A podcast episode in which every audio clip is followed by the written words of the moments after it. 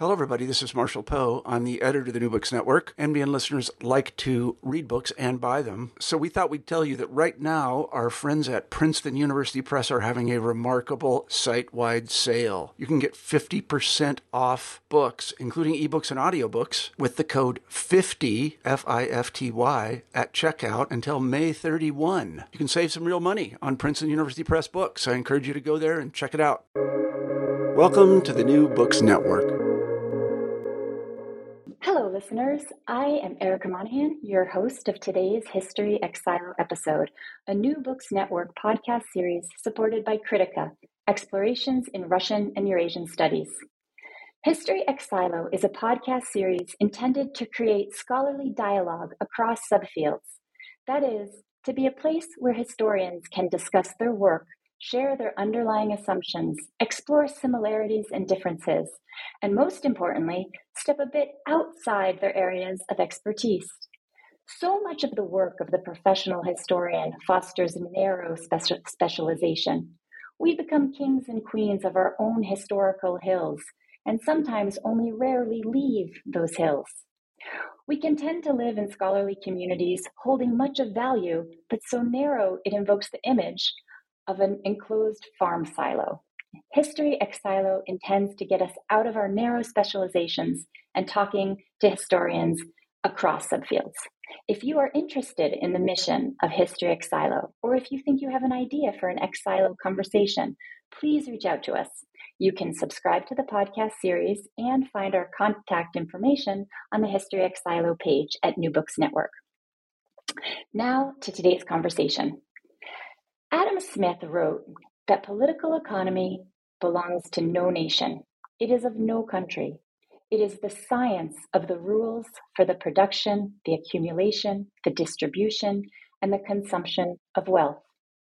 However, Adam Smith regarded the science of political economy, in practical terms, one is quite hard pressed in history to find a case where governments, be it an empire or a nation, were completely left out of the picture. Or is it? Questions about how people and other types of entities organize and generate capital and the role that governments play in all of this fills libraries. The ramifications of the dynamics and rules surrounding money have proved so consequential and gaining momentum in the centuries since the Industrial Revolution, if I could add, that it is no surprise that historians have devoted so much energy to the study of political economy. And this, in the broadest terms, is the subject of our conversation today. Today, we put two recent books that bring important perspectives to these questions in conversation with each other. I am pleased to uh, introduce our books. We discuss Empire Incorporated, the corporations that built British colonialism by Philip Stern, published by Belknap Press of Harvard University Press in 2023. And we also discuss Crack Up Capitalism, Market Radicals, and the Dream of a World Without Democracy, published by Penguin Books, also in 2023. The periods of time being studied are centuries apart, during the course of which there's been much innovation. But we hope to come away from today's conversation with a better sense of what overlap our authors see, etc., etc. And indeed, I get ahead of myself. Let me introduce our authors. Philip Stern is an associate professor of history at Duke University. His work focuses on various aspects of the legal, political, intellectual, and business histories that shaped the British Empire. He is the author of The Company State corporate sovereignty and the early modern foundations of the British Empire in India, and of Mercantilism Reimagined Political Economy in Early Modern Britain and Its Empire, published in 2012 and 2013, along with many other articles and edited volumes. Our second author in um, of our second book, um, Quinn Slobodian, is a professor of history at Wellesley College and the author of the award winning Globalists The End of Empire and the Birth of Neoliberalism, which has been translated into six language, languages. He is also Um, the, he has written much else. I encourage you to look up both of our authors. And Quinn Slobodian is also a frequent contributor to The Guardian, The New Statesman, The New York Times, Foreign Policy, Dissent, and The Nation. And without further ado, now I'd like to invite our authors in chronological order of their books to introduce to us their books. So, Phil, please tell us about Empire Incorporated. Yeah, thanks, Erica. Uh, thanks for having us on, and thanks for this idea. Quinn, I'm looking forward to the conversation. I think there is an amazing amount of overlap and points of intersection among our work. Um, so, you mentioned, uh, and thanks for for the lovely introduction. I, um, you know, I wrote this book called The Company State um, about a decade ago, which was a, an exploration of the way, uh, sort of an, an, investigation into the ways in which the East India Company had laid the foundations for the uh, for its later transformation into a territorial empire in the first century and a half of its existence. A lot of historians had sort of generally gone with this idea that the East India Company had sort of so suddenly or accidentally transformed into an empire in the middle of the 18th century, an idea that didn't sit well with me. And one of the arguments that I made in that book, the center central argument, was that the company didn't transform into from a merchant to a sovereign in the middle of the 18th century because it had been a kind of sovereign or a form of political entity all along. And there were many reasons for that, but one of the core reasons was that I traced this to was its existence as a corporation, uh, which was a p- political and legal form that we tend to today to associate with economic activity and business activity, but which uh, you know actually goes back to the medieval period as a form of organizing political communities, particularly in the church or in um, uh, uh, in empires, particularly cities and and uh, and other forms of uh, of governance. And so, you know, from there, I started to think and look a lot about into the ways in which the corporation had sort of structured the British Empire. And I had this, I've said this before, it, it, it had that experience after writing that book of um, kind of like that experience you have when you learn a new word and then you start to see it everywhere. Corporations started popping out at me everywhere. And I started to realize that the phenomenon was much bigger, but also more complex than the story I had told about the company state, a more of a more diverse and complicated ecology of companies over time. So the result of all that uh, 10 years later was Empire Incorporated, which is a, a survey, in a sense, of the history of the British Empire through the vantage of uh, the corporation and the role the corporations, joint stock companies, and other forms of, you know, in a sense, private enterprise played in structuring uh, and making of the British Empire. And the title, uh, the best way of describing the book in the short time I've got here is, is to say that you know the title is uh, has kind of two meanings to me. The one, the most obvious one, Empire Incorporated, is that it, it's it's a it's a study of the evolution uh, of the role of corporations and joint stock companies, like I said, in in shaping the British Empire, with a particular attention to the way to companies that actually take on roles of governance in the empire, uh, and, and, in a sense, in a sense, do the work of uh, governing uh, Anglophone settlement and expansion all around the globe. The other meaning of the word uh, of the title is that it's also a study of how the British Empire, the one we tend to associate with um, uh, the British Empire, which is to say the States Empire, the, the you might think of the British Empire proper, was built in a much larger sense than you imagine, or a much greater sense than you imagine, uh, through the incorporation or you know cooptation, regulation, absorption, often purchasing of colonial uh, spaces and colonial jurisdictional rights that had been established or laid the groundwork laid by these corporations or these other forms of, of private enterprise, a kind of cobbled together form of empire, if you will, or a kind of a conglomerate form of empire. Uh, at one point in the book, I think I call it an empire through merger and acquisition, right? So it's those two kind of simultaneous narratives, which gets, I think, to the point you were making. One, I think, a common point of conversation today, which is that our stories about states and empires, a, a story about a history that is only political history only driven by states and empires. I think both of our works kind of get at the fact that that's a very oversimplified and, and misleading story about how to think about history to, from the 16th century to today.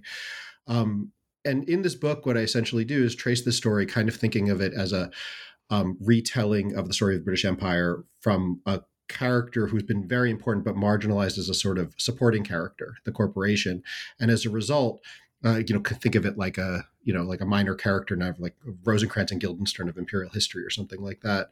Um, and when you do that, the point is that you are able to upset a lot of the narratives and the ways in which we think about about the, the patterns and periodizations of empire, which maybe we'll get to later, maybe we won't. It's also kind of intellectual biography as a kind of legal and institute of a legal institutional form spread out over about 400 years. And through the book, I essentially trace the argument uh, arguments as to how the corporation evolved over time to support and transform empire, how it both competed with, but was also at times in alliance with other forms of power, including the state. Uh, and also, the last thing I'll say is try to take on a kind of assumed narrative in other histories about this that the corporation's power lay in its inexorable ability to become a kind of behemoth or juggernaut, and instead focus on the power of the corporation uh, as being one of paradox and its capacity over uh, to to essentially be public and private at the same time and to navigate among various jurisdictional forms, sometimes making, making the corporation extremely vulnerable, but sometimes making it extremely powerful. And so I look a lot at the ways in which the corporation can mobilize these capacities over the course of 400 years uh, in an effort to also make an argument for thinking about the contemporary kinds of issues. I think the sorts of things that that that, that Quinn looks at through genealogy um, and through its long, the long histories, the ways in which um, these develop. So the final point I would say that I think is important about the book, or at least important to me, is that the book is also very much about the role history plays in shaping ideology. All of these companies, in many respects, at every various at every point, look back to the past to make an argument for legitimacy. So in a way, looking at the corporate form and empire, not not in the way a lot of people have sort of look back at it as a kind of modern innovation, but actually in many ways showing how at every stage of the game, people arguing for this kind of way of doing colonialism, which was always contested, did so by saying they did this because it was the way it always had been done, not that it was actually a, a new form in a various ways. So it's just a different way of thinking about the connections between past and present in that respect. Thank you so much. Okay, now we will go to Quinn. And Quinn, if you would please introduce to us crack up capitalism. Sure. Um, yeah. First of all, big thank you to Erica for making this happen and putting us into conversation. It was a great pleasure to read uh, Phil's book, and I'm sure it will be to talk about it. So, the book, Crack Up Capitalism, sort of like Phil's, is a bit of a sequel to the one that I did before. And in a way, um, it's helpful to contextualize it that way, I think. So, I published this book called Globalists the End of Empire and the Birth of Neoliberalism. And that book was about the 20th century's shift from a world of empires to a world of nations and the way that that political shift produced new challenges for kind of stabilizing global capitalism. The challenge of um, making sure that these new nation states didn't mistake sovereignty for ownership or um, dominium for imperium in the categories used by people in my book was something that was really a fixation for a group of people who um, we can think of as neoliberal intellectuals. So Friedrich Hayek, Ludwig von Mises, um, Milton Friedman, and others. So the book was really about uh, this sort of century-long search for a kind of a guardian of what they called the World Economic Constitution. What new institutions could um, police the boundaries between the nation state and a global economy? And they kind of had a series of candidates who were mostly disappointing. They were interested in the League of Nations as something that was able to kind of um, supervise and police this, um, you know, the, the claims that might cross between ownership and sovereignty. The United Nations was even less satisfactory. Eventually, things like international investment law became a little bit more promising, and the European Court of Justice. And the book kind of ends with the World Trade Organization as an example of what um, international lawyers call the kind of juridicization or the legalization of international economic relations. So now you don't have to just appeal to a government, you can appeal to this legal code that stands above governments that theoretically can enforce claims about ownership, property across borders in a consistent and reliable way. So that book was really about the sort of scaling up of schemes for organizing and um, stabilizing global capitalism, and in many cases, accelerating um, the the reach of global capitalism into all of our lives. It was written just before, and then sort of was was released at the time of the break with that kind of 1990s consensus of globalization. So, the election of Trump, the departure of Britain from the European Union, meant that this idea that there was a, a multi level governance structure that was kind of keeping capitalism safe was no longer something people could, felt like they could rely on anymore. So, witness the headlines of the last few years, right? Everyone is talking about a time of fracture, fragmentation, crack up, breakup. And the book that I wrote after that, the Crack Up Capitalism book, was an attempt to kind of respond to these ambient discussions, but also to kind of unsettle a lot of the assumptions that I think were inside of them. So, first of all, I don't think it's fair or helpful to say that we only hit a moment of fragmentation or crack up in 2016. The book focuses in on, and sort of empirically, uh, the through line is the emergence and the proliferation of these so called special economic zones from the 1960s onward, which were the kind of ways that capitalism worked through creating small, you know, ring fence spaces for um, manufacturing in far flung sort of supply chains to quasi sovereign tax havens to sort of urban corporations inside of big cities like London or New York. Um, so the world was already operating through fragmentation or through what um, the historian Vanessa Ogle, who um, Phil also cites in his conclusion, calls archipelago capitalism. So fragmentation didn't just appear overnight after 2016. There already was kind of a functional fragmentation that I think is often overlooked in our um, search for ever kind of smoother stories of capitalist relations at higher and higher levels. So, first of all, the book was intended to kind of just shine a spotlight on that and say, like, look, it's not enough just to look at nations and assume that that's the space within which capitalism works. You have to look beneath the envelope of the nation and find all of the legal geographies and economic geographies inside of nations to see where there are concentrations of trade, concentrations of exchange, and so on. Furthermore, the point of the book was to kind of say that's not just a kind of pragmatic way to organize capitalist relations, but for some people, anyway, who are watching that, it was an inspiration for maybe a kind of politics that could go beyond the nation and could maybe, you know, be prefigure a future where formal states governed by representative um, legislatures are no more and we return to a completely privately ordered um, medieval style um, legal geography. So the so-called anarcho-capitalists who I describe in the book, or the sort of hardcore libertarians, um, in many ways are like welcoming the crack up and embracing fragmentation.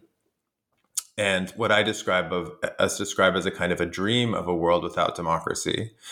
The more I learn about early modern empire, the more I realize it's also a kind of a memory of a world without democracy that in, in often explicitly, but very much implicitly, they're fantasizing about an era before the kind of principle of popular sovereignty became dominant, before the principle of national self-determination became dominant.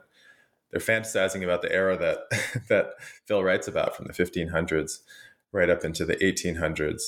So for that reason, I think there's a kind of there's a perfect symmetry between our books, and I think the um, the theme of crack up is a curious temporality because it sort of at the same time projects something that could happen through a technologically enabled sort of future. But it also um, has deep reference points in a kind of a pre-modern form of political organization that um, they glean in sort of bits and bytes in their writings from the history books that others have written. So I guess I'll just leave it at that. We can talk in from there on. Oh, that these these are two terrific introductions, and as as promised, I am going to mostly hang back and and let you talk to each other. So, where should we go? Who would like to begin? I mean, I have definitely have lots of questions, but I wonder if if you wouldn't mind um, there's sort of two things I like meta questions I want to ask, and one is about kind of methodology, like sort of writing style, actually, and the other is about the kind of political stakes of the approach that you're taking in this book. Um, so I'm going to start with the first one because it's always this, this is also a chance for like a modernist to talk to an early modernist, right? Like actually, we don't necessarily talk to each other that much. Um, I mean, Lauren Benton was one of my professors at NYU. I read, you know, some early modern history, not enough, but I'm always struck by the way that you all write. Um, which is to say, and maybe maybe you automatically know what I'm saying, or but maybe you don't because you're like a fish in the water. But like, it's a very elliptical style of writing, right? It's like it it is. It seems to be oh weary of wary of um, overly blunt sort of thesis statements, and certainly like repetitious thesis statements. Seems to like prefer to show rather than tell by these um, often quite obscure sort of episodes, anecdotes, momentary encounters that one sort of has to weave their way through. And then eventually, once you've exited the forest, you can kind of look back and say, like, okay, I think I now see what that forest is like. Whereas I feel like a lot of modern historians, and I'm very much um, guilty of this, will just sort of like bang you over the head with their thesis. Like, this book is about this. I'm about to say this. The world is like that. And here's some evidence. And just in case you forgot, I'm saying this, that, and the other thing. So, do you know what I mean? Like, do you, would you agree that early modernists tend to work through accretion of anecdote and and empirical kind of evidence rather than, you know, the blunter projectile? You know, it's an interesting way to think about. It. I'm not. I don't know if I if I'd say if I'd be willing to sort of diagnose all early modernists or all modernists in one, sure. way or the yeah, other. But, but I, no, speaking for you yourself, yeah, yeah, yeah. No, but I, but I mean, I, I, recognize the distinction, and I was actually reading your book, um, rather admiring the direct, the directness of it in, in, in a variety of ways. I mean, there are many points in reading through your book where I was um, lamenting I didn't have it in hand when I was finishing mine. That we, we probably both should have delayed a little bit to, to, to, pass them to, between one another.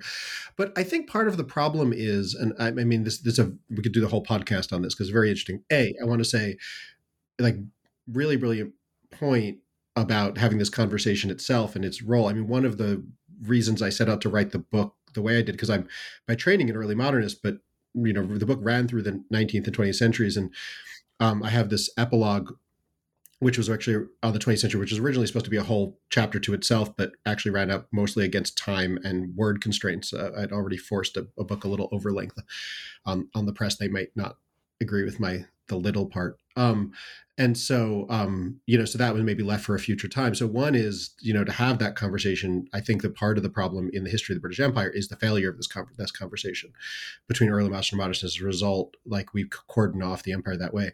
But to get to your point about writing styles I, I think the part of the problem is that people are tired of hearing early modernists just tell you things were complicated or that they're hybrid. We, we you know one of the big i think i think early modern writing in the past, if you go back a gen- couple of generations, might have been a little more direct because there was the state, and the state did these things. Um, you know, I remember even you know TAing as a graduate student courses on this, thinking that you know looking at textbooks and realizing that you had these, you know, you you saw these part of the inspiration for my work were about narratives you saw in texts about. Um, Britain did this or France did this, and you're like, but everything else tells me there's no Britain and France, right? And so so but i think that that one of the problems is that um, at least i get frustrated with myself when i let abstractions like we talk about hybridity we talk about uh, uh, overlapping we talk about um, uh, uh complications stand in for the actual specificity of that. So i guess in doing this book i kind of was i, I, I you know the show don't tell model was sort of the approach which is maybe there's a, a, a way through the aesthetic to contri- to to um, uh, to communicate that that is either deeply enlightening or deeply frustrating depending on how you take to it as a reader. So i, I mean i could see that point. Uh, yeah. Yeah. Can i also then because i think that leads into the political question um, and this is something i've been writing about in the context of empire and finance as sort of um, two fields of inquiry which i think sometimes talk past each other. People who work on imperial history, or people who work on financial history, even though they shouldn't talk past each other. And one thing that it, that has really struck me, and especially this has to do with also looking outside of the academy, is like the rise and rise of the frame of settler colonialism as a way to as a kind of a master key for understanding you know empires past and then like politics present right um, maybe this is also because I'm Canadian and the the land back movement and indigenous rights movements are just so powerful right now and so overwhelming in their um, physical in their visibility in I think mostly great ways. And it seems like your narrative of venture colonialism, as you call it, and corporate colonialism as well, they and and the work of I think good early modernists, it sort of it has it has different points of emphasis than the sort of parables of settler colonialism, right? Um, I think that you know thinking about like the Raoul Peck um, documentary, "Exterminate All the Brutes," is I think like a good stand-in for like what's become a kind of a popular, heavily moralized version of empire, in which you know white settlers came, you know, claimed the land to be empty and then like slaughtered anyone in their path and enclosed as they went, sort of to expand the footprint of white civilization and white empire. I mean, the work of people like you just shows how we can't rely at all on those. Like, it seems like you were constantly at, you know, strenuously sort of unsettling any assumption we have. I didn't know my own ignorance that there were like multiple British East India companies for like, or more than one. So it seemed, and you know, you're saying, no, here it was like this, here it was that. No, here they did make treaties with the local sultan. Here they did make arrangements with local indigenous people. So it seems like you're you're you're sort of making it difficult to have a simplistic, moralistic one, you know, perhaps as you're suggesting, overly abstract sort of bludgeon with which to proceed through the past. Um, which I think is for the best. But it, it, it then it when you bring that lens back to the present, it points at different things, right? Instead of pointing at like the land back movement and land struggles or water struggles, it points at more of the stuff that that I work on too, like the transnational corporation, the um, you know the the forms of authority that kind of cross borders to govern capitalism. And I wonder what you think about that, like the sort of the prominence of enclosure as a master metaphor and sort of settlement and the way that a kind of focus on the corporation might both work for with and against that yeah it's a really it's a phenomenally insightful it's a great question i mean it's something i struggle with trying to to it's something i struggle with answering concisely so let me see if i can do it quickly because it then raises a, a, kind of interesting point of comparison as you said between our our two books or a point of connection actually more than comparison. I mean, so on the one hand, I think the book does try to complicate our definition of settler colonialism, not in its not in the sense of its political or contemporary uses, as which which I think are are are valuable uh, in the way that it the way that settler colonialism as a concept is employed, not necessarily as a as a as a historic concept, but as a concept of an ongoing form of expropriation, right? I think both of us actually, in our different ways in our book, point to ways in which that use of settler colonialism, whether it's the right term for it or not, or whether you know, it, but but the concept is very useful and valuable because it shows that even in the places where you're not seeing settler, you're not seeing white settlement colonialism repeat itself you're seeing the processes there's a point in your book for example where you know you, you talk about sort of, sort of the relationship between you know urban spaces that rely on these remote spaces for extraction right for energy for all of these sorts of things. And so it, i think it does show the dynamics of what people mean when they say settler colonialism about how even in these spaces this is an ongoing dynamic. What I, I do take issue in the book, I guess, with the way the historiography and the history has, um, and it's precisely that. I guess I would say it's precisely that um, fusion or that that spectrum of colonialism that I think is valuable. So, so in a way, I want to make. I guess I want. I would like this book to to to be able to reinforce that colonialism comes in many different forms and guises, and to re- reduce it to just the state versus people is to miss the mechanics of how it happens. But at the same time, I do think what uh, one thing I'm taking to task in the book is a, a kind of um, heuristic or um, a, a, schematic ability to distinguish the way that historians of empire do between, say, settler colonialism colonialism of rule or colonialism, right?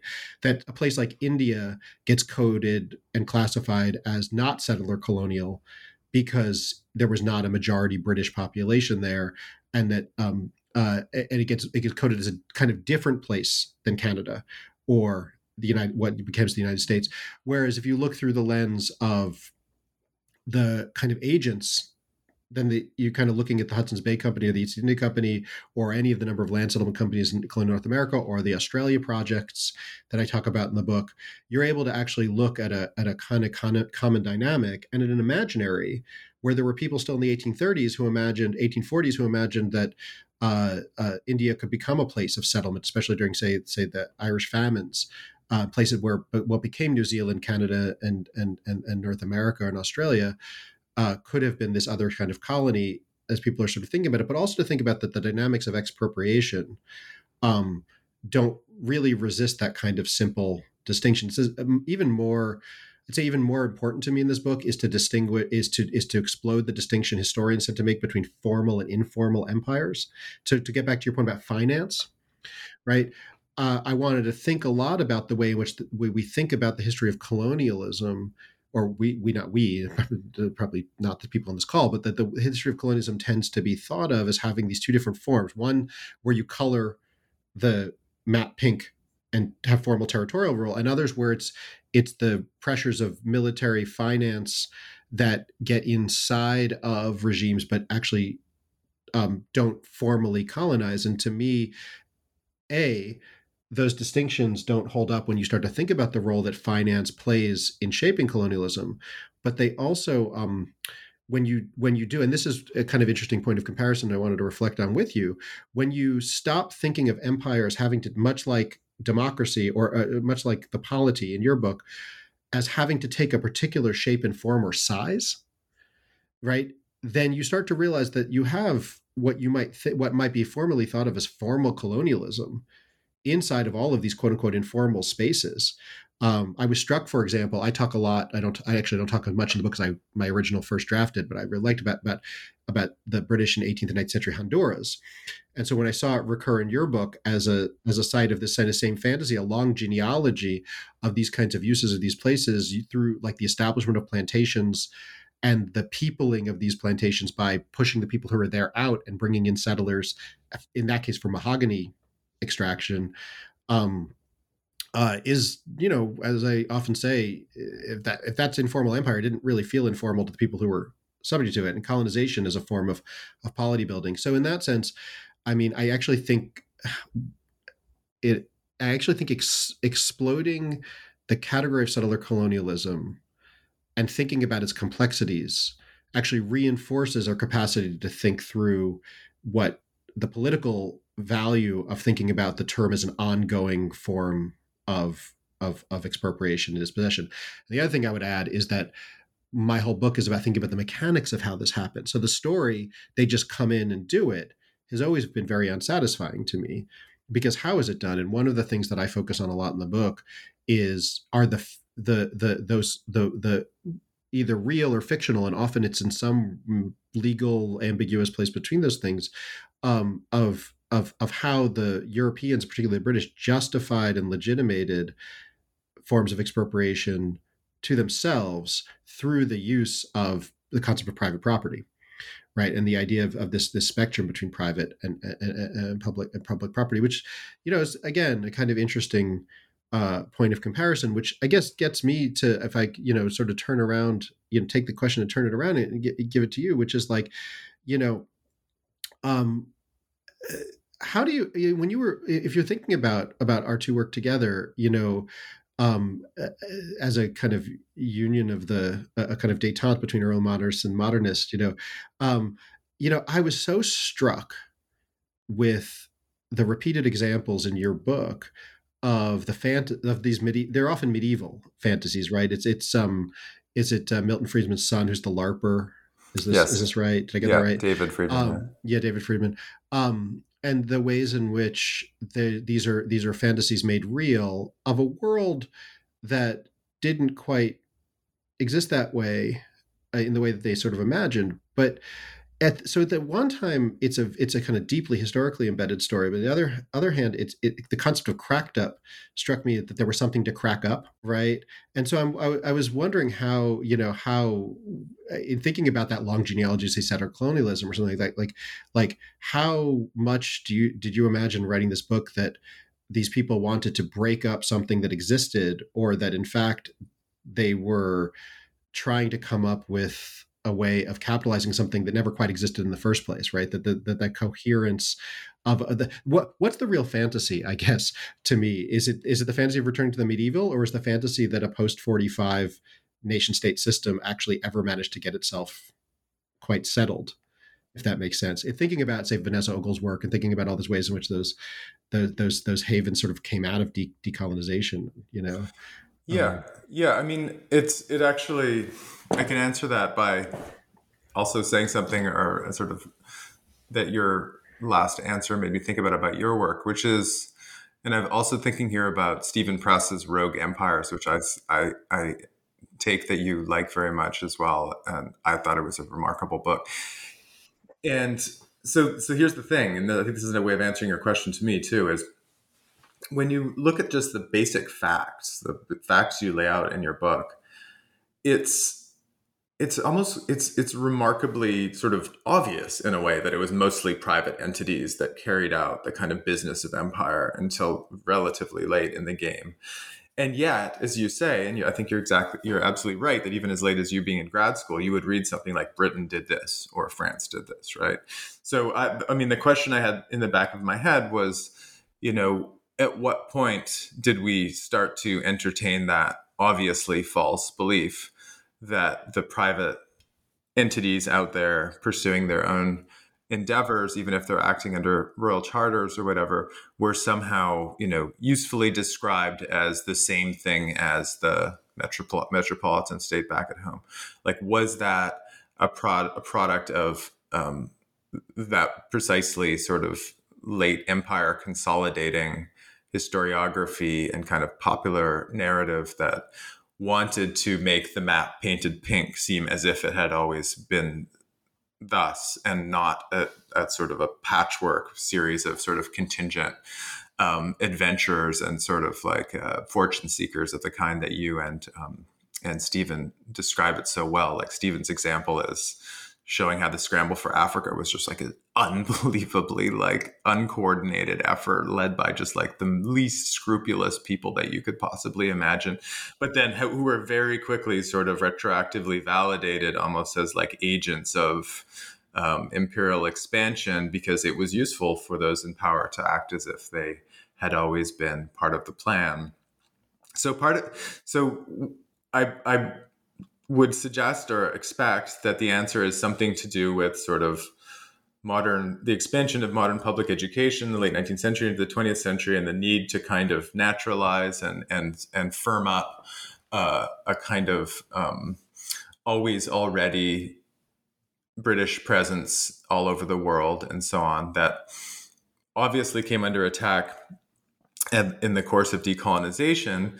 But I think more to the point, the kind of things that we're writing about are also more visible under conditions of the kind of globalization that we've been living under for the last 25 plus years in which it just has become more and more obvious that you know much of the the organization of social life is done by private entities um, often with more and less levels of like non-accountability for public from public authorities and a feeling that um, it doesn't make sense anymore to think about a world that is only organized into states because there are obviously these state spanning entities these corporations these you know pools of of liquidity. There are all kinds of things that don't fit inside the neat uh, contours of national boundaries. And most of us feel I think, somewhat unsettled by that. A lot of people are in the business of making a lot of money based on figuring out the ways that the world of the economy and the nation state don't align perfectly and sort of doing arbitrage between those, those two um, those two levels. And then there are the people in my book who are, as I've said before, kind of like sniffing out the places where the kind of pools of private ordering go, go deepest and trying to figure out how to like dig dig even deeper. So um, they find accurately that you know that you can use something like a gated community to produce a kind of bespoke set of customized laws that are opt in and you can kind of literalize the social contract and thus produce like an exclusionary political um, entity inside of a broader nation state or you can figure out how to put your money you know in places into trusts or whatever that act as kind of um, you know dark geographies inside of a kind of you know imperfect fiscal surveillance apparatus that we have inside of the states. So they they find places that already exist as sites of kind of opacity or the evasion of public authority and then just try to chip away more at them and to kind of expand them. And you know in drawing our attention to those places i think they they do what you're suggesting which is they they make obvious to us that like there never really was full like let's say democratic oversight of the actions of um, the private economy.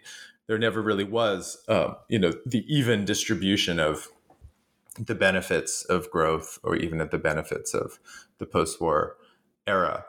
But they also act as agents of, I think, qualitative change. So I'll, I'll give you the example of um, homeschooling, right? In, into the 1970s in the United States, there was like, you know, a few thousand people that were homeschooled. It was very, very unusual. It was illegal.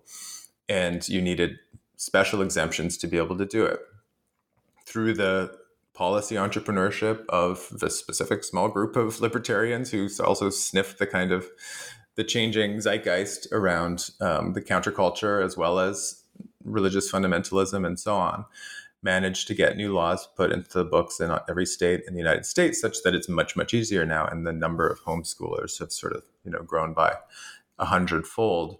Thus i think you know punching holes or perforating in the in the metaphor I use in my book, perforating some of that kind of shared civic institutional fabric upon which anyway the the ideal typical post war um, state was supposed to be constructed right? Without shared and even enforced participation in those institutions of the state whether they are education tax collection or you know um, um, using utilities or EMS services and so on, once you start to allow for the privatization of those, hiving them off one by one, then you know you you show the lie of a kind of uh, people living inside of a single society, and you say no, no. So I think that, so. So in that sense, yeah, I think it does. You know, it both harks back to an era before. It exposes the fact that that uniformity was always a lie, but then it does also kind of open up the cracks even more. So even if things were always a bit cracked up, they can be more cracked up. Or, or those cracks get sealed over and then recracked, and you know, yet anybody who owns a house knows that when you do that, the cracks are bigger and wider and, and okay, weirder, yeah, right? right sure. Because because no, I mean that's absolutely that makes a lot of sense because like I was you funny you bring up the homeschooling example. I I was so struck. I mean, you should see the the number of uh, you know bookmarks and flags I put in the book of these moments where, you know, like so. For example, my hope one of the main interesting things in my book, or I shouldn't say interesting, interesting that I became interested in. I'll leave it to other people to decide if it's interesting. Was there's also a narrative in the history of companies and colonialism or com- well actually in the history of companies and capitalism in general that um you know that uh getting back to our our um our early modern modern rapprochement, which is that that there was a world of chartered colonialism or chartered companies that gave way in the middle of the 19th century in the sort of uh, Euro Western world to a kind of moment of administrative registration, right? Which is, you know, now, now we make companies by going and filing some paperwork. You only need a handful of people, and you can even be a company to yourself. And that's a it was a sea change in a fundamentally different world. So t- to me, what was really striking was the persistence of chartered colonialism and, and, and chartered capitalism to some extent beyond that um, moment and then to see for example the the the sort of genealogical evolution your book from the charter school to the chartered city and the ways in which that this this this this this idea continues to persist. But what to me is really interesting, and I'm curious, you know, how you back to a methodology question too, because I struggled with this as well when writing. Which is one thing I really, and, and you correct me if I've misread you, but um, one thing I saw in common between our approaches is that we both see a kind of, and the, you know, similar to, to Steven's book, as you mentioned before, we both see um, uh, the ways in which people are mobilizing their interests and mobilizing, um, you know, or essentially, essentially looking for ways to to make money or looking at ways to sort of capitalize on these situations, but at the same time try to take their the fact that they take their may possibly take their ideas seriously seriously right? That the, this is also this is all these are also people who are whose interests and ideologies can align conveniently but it's very hard to know when to decide to take it seriously and when not to take it seriously. When is it a, a front or a cover for a brute interest? And when in fact does do some of the actors in your book really believe they have a better way of organizing and understanding government? I i have found many instances as did you in different moments and different times of people saying the joint stock corporation is a much better model for organizing the polity than than in my case sometimes monarchy. And ironically back then in the 17th century the accusation was that it was it was revolutionarily republican. And one of the things that seems to evolve by the 20th and 21st century is that it actually becomes anti-democratic um, uh, uh, you know but but but in the early 19th century you see similar people making similar arguments. You see for example about um, you know investment in the polity meaning that reform should happen by voting by shares or how much you actually have rather than just being an individual or a or, or, or, or an atomized unit things like that. But i've always gotten the sense that that from you know immersing myself in these people that they they either convince themselves of the truth or that in fact uh, of their ideas or that they in fact believe. This one of my goals in writing these kind of work it's same thing with my first book on the east india company was to was to actually point at how powerful and dangerous it can be in fact when it's not just written off as mere interest but as an ideology. It's one of my frustrations sometimes with the history of company colonialism that i sort of wanted to set back which everybody sort of assumes well sure it was a company profit was the bottom line and uh, you know in many ways it, it can be it can be both. So you know, between that and the other thing I noticed in commonality between our two books, which is the balance in the book between stuff that happens and stuff that are actually fantasies that are just pitches. You know, it, it in that sense, it's an intellectual history about a world that didn't happen or or a world that couldn't happen and I'm not really sure what my question is. Actually, it was just it was a it was I was just constantly struck with I it was a very we both were doing the similar things in that way. It's a bit of a struggle in both the, on both those fronts to tell a history, right? I don't know what you think about that. If that's something. Yeah, no, I've thought you. One thing that that uh, occurs to me that is very similar. A couple things do. One is what you're saying. I think is very true, which is that you know shareholder governance, for example, one stock, one you know one stock one vote, let's say, looks like a pretty retrograde form of organizing human affairs, but it depends what you're comparing it to, right? Like compared to absolutist monarchy, that might actually be, you know, an advance or like a, a new a way of, of, of distributing decision making and power in a more uh, interesting way. If you compare it to one person, one vote, popular sovereignty, then it doesn't look as good anymore.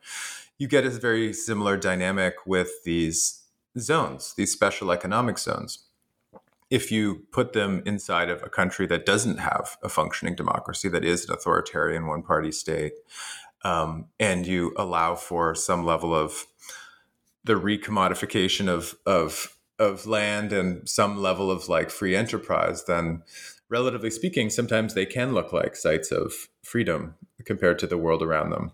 If you put a special economic zone that is immune from local government oversight into Liverpool or Teesside, and then it's it looks much different. It looks less democratic. So the contextual nature of and the historically specific nature of like whether a charter company is uh, a progressive political form or a regressive political form like very much depends on the place the time the people there the exact form that they've decided to to organize the um, the entity under. And i there's a there's interesting things that we probably won't have time to talk about about like the difference between like a seigneurship and like there's, there's different ways of a trust. Like there's there's i think extremely important subtle differences about the form of property tenure that you choose within these private uh, formulations that you know range from kind of a Georgist quasi socialism to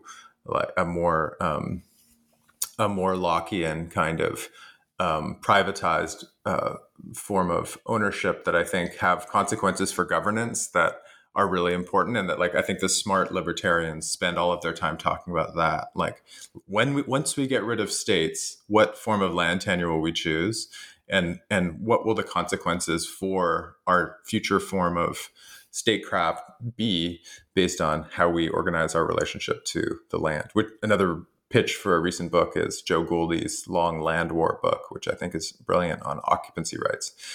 But the thing that the main thing that I was thinking about is how the dynamic that you describe is very similar to the dynamic I describe in that there's this kind of circling around one another of the public authorities and the private uh, charter companies in which both think that they're taking advantage of each other, right? Both or both have a sense that they're getting more from the other than the other is getting from them. So the states are pretty sure they can instrumentalize um, the use of the, the the the private capital and the and the private um, um, energies that the that these charter companies bring. In my case, it's it's states and these special economic zones where they think, okay, we're ceding a bit of sovereignty technically by saying that we're lifting certain regulations inside of this area. We're allowing more foreign ownership, foreign direct investment, whatever it is. Um, but we think that we're actually controlling them. They're not controlling us. And so most of the story is is that like who's right. And in my book, it's sort of it's sort of a twist ending in that it turns out that these zones that anarcho libertarians thought were going to be sites of um, the the, the the unleashing of entrepreneurial energies and freedoms are actually completely in the harness of central authoritarian states. China and Saudi Arabia and Gulf states are the ones who are fondest of special economic zones, and they're not at all sort of innovating from inside or anything. They're just they're they're being used for the most part by the state rather than operating against the state but this the the other so that's one way of looking at it just like who's who's in the who's in the driver's seat who's in the saddle and who's the horse but the other way is what you're saying which is to so to sort of like enter the thought worlds of the private actors whether they're the zone people or the charter company people and say like what is it that they actually want? Like, as, as you say, are they just hustlers and grifters, adventurers and merchants, just at different forms across the centuries? Like, are we dealing with the same personality type here, basically? And if so, maybe you don't need to say that much more about them, except for the ways they can be useful idiots for, or like, you know, um, aggrandizing themselves in different ways at different times. Or is there a kernel inside of their own um, visions of a possible future in which their sort of dance partner, like the state or whatever, has been actually um, subsumed and and destroyed.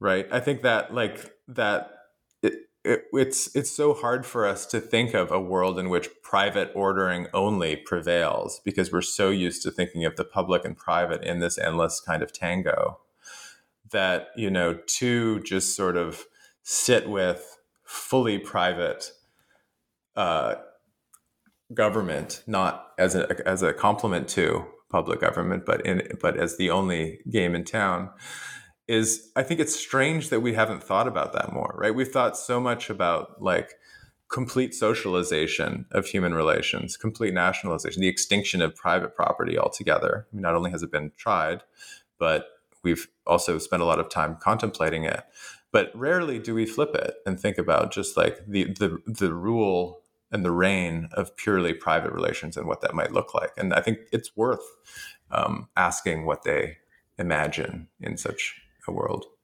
uh, yeah, no, I mean exactly because I think I think the those imaginations, as you show in a number of different instances, and I, I think I hopefully show in my book too. Even if you get some pretty wacky unrealistic thought experiments mm-hmm. They filter down either at the moment or generations later to things that actually end up happening maybe in a more modified way uh, for a variety of reasons so that's i mean that's one one reason to look at it i mean to me it's a you raise a really num- number of interesting points there i mean to me well, a couple of things that you made me think of. One is, uh, you know, you get back to your original question. You know, uh, you know, show not tell, or how do you talk about these things? It, it's it, it's because you know, especially when you know I, I'm telling the story kind of over a much sort of, I guess, longer arc of time it really resists because of all of these dynamics you're talking about it resists any one simple dynamic. I mean including the fact that that you know as you show in the book your book too states are infected and infused by these libertarian actors or by these corporate actors and vice versa right? There's a there you know there's a movement they're not mutually exclusive in terms of personnel or in terms of power right that there's a dynamic that kind of moves back and forth over time or in different places and geographies